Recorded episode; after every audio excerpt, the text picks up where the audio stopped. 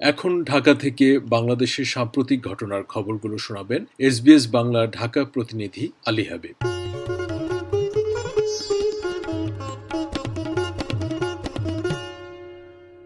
শান্তিরক্ষা mission থেকে বাংলাদেশের বিশেষায়িত বাহিনী র্যাব, র্যাপিড অ্যাকশন ব্যাটালিয়ন র্যাবকে বাদ দেওয়ার আহ্বান জানিয়ে জাতিসংঘকে চিঠি দিয়েছে বারোটি মানবাধিকার সংস্থা। জাতিসংঘের আন্ডার সেক্রেটারি জেনারেল পিয়ারে ল্যাক্রুয়াকে পাঠানো এই চিঠিটি বৃহস্পতিবার প্রকাশ করেছে। যুক্তরাষ্ট্রভিত্তিক মানবাধিকার সংস্থা Human Rights Watch, H R W. চিঠি দেওয়া সংস্থাগুলো হলো Amnesty International, Asian Federation Against involuntary Disappearance AFAD, Asian Forum for Human Rights and Development, Forum Asia, Asian Human Rights Commission, Asian Network for Free Election, Capital Punishment Justice Project, World Alliance for Citizen Participation, Human Rights Watch, International Federation for Human Rights, Robert F. Kennedy Human Rights, the Advocates for Human Rights, World Organization Against Torture OMCT. চিঠিতে র্যাবের বিরুদ্ধে বিভিন্ন মানবাধিকার লঙ্ঘনের অভিযোগ তুলেছে মানবাধিকার সংস্থাগুলো।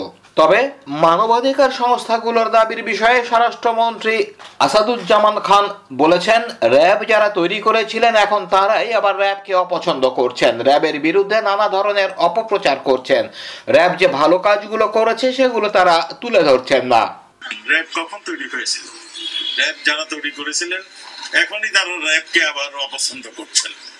র্যাবের বিরুদ্ধে নানান ধরনের অপচার, অপপ্রচার করছেন। এমন কোন দেশ নাই যেখানে এনকাউন্টার কিংবা এই ধরনের ঘটনা না ঘটে, পুলিশ বাহিনীর পুলিশ বাহিনীর সঙ্গে যদি কেউ অস্ত্র তুলে কথা বলে, পুলিশ বাহিনী তো তখন নিশ্চুপ হয়ে বসে থাকে না।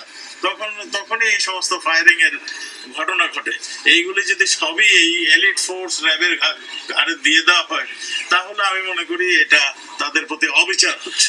র্যাব যে মাদকের বিরুদ্ধে কাজ করেছে, ভেজাল দ্রব্য নিয়ন্ত্রণে কাজ করেছে, তারা যে সুন্দরবন জলদস্যু মুক্ত করল, চরমপন্থীদের বিরুদ্ধে অ্যাকশনে যাচ্ছে, সব সময় জঙ্গি সন্ত্রাস দমনে কাজ করছে, সে কথাগুলো তারা কখনো তুলে ধরেন না।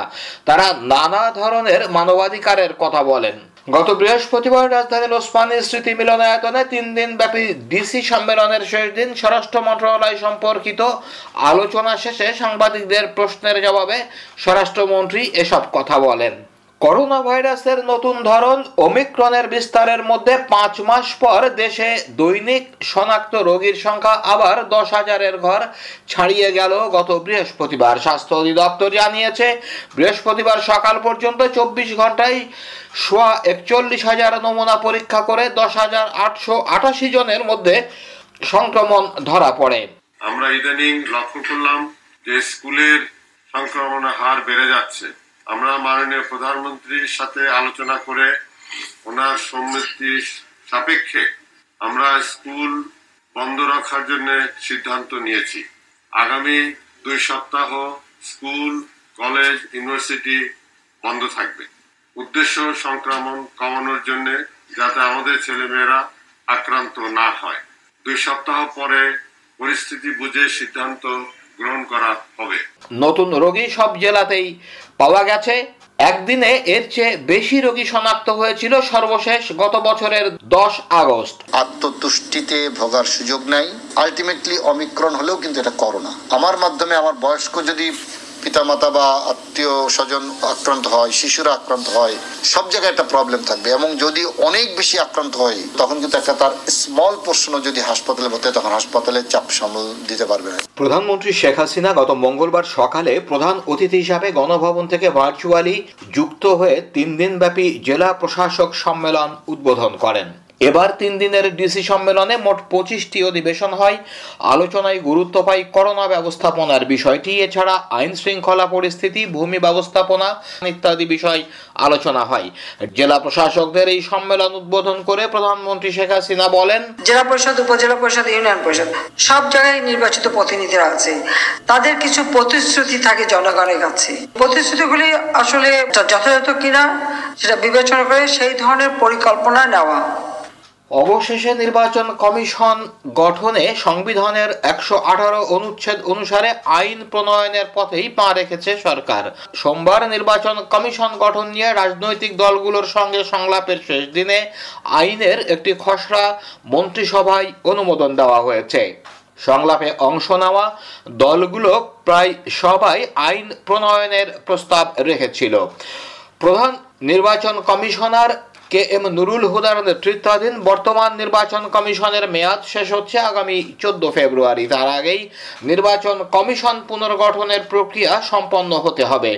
আইন, বিচার ও সংসদ বিষয়ক মন্ত্রী আনিসুল হক গত বুধবার ঢাকার সংবাদ মাধ্যমকে বলেছেন, আইন প্রণয়ন এবং সেই আইন অনুসারেই এবার নির্বাচন কমিশন গঠনের সম্ভাবনা বেশি। তেইশ তারিখ পার্লামেন্ট আবার বসবে। সেই দিন আমি এই আইনটা হাউসে উত্থাপন করব। এই সেশনের মধ্যেই পাশ করার ইচ্ছা রাখি। চোদ্দই ফেব্রুয়ারি যেই ইলেকশন কমিশনের মেয়াদ শেষ হয়ে যাচ্ছে, নতুন যে ইলেকশন কমিশন করা হবে, সেটা এই আইনের মাধ্যমেই করা হবে।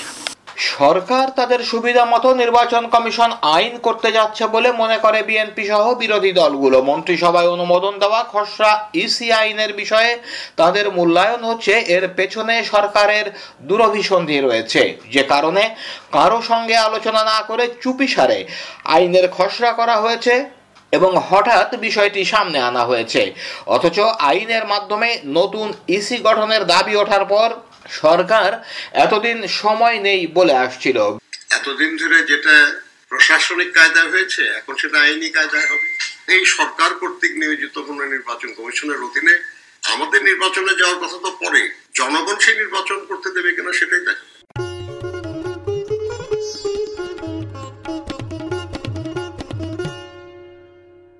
এতক্ষণ আপনারা এসবিএস বাংলা ঢাকা প্রতিনিধি আলী হাবিবের পাঠানো খবরগুলো শুনলেন।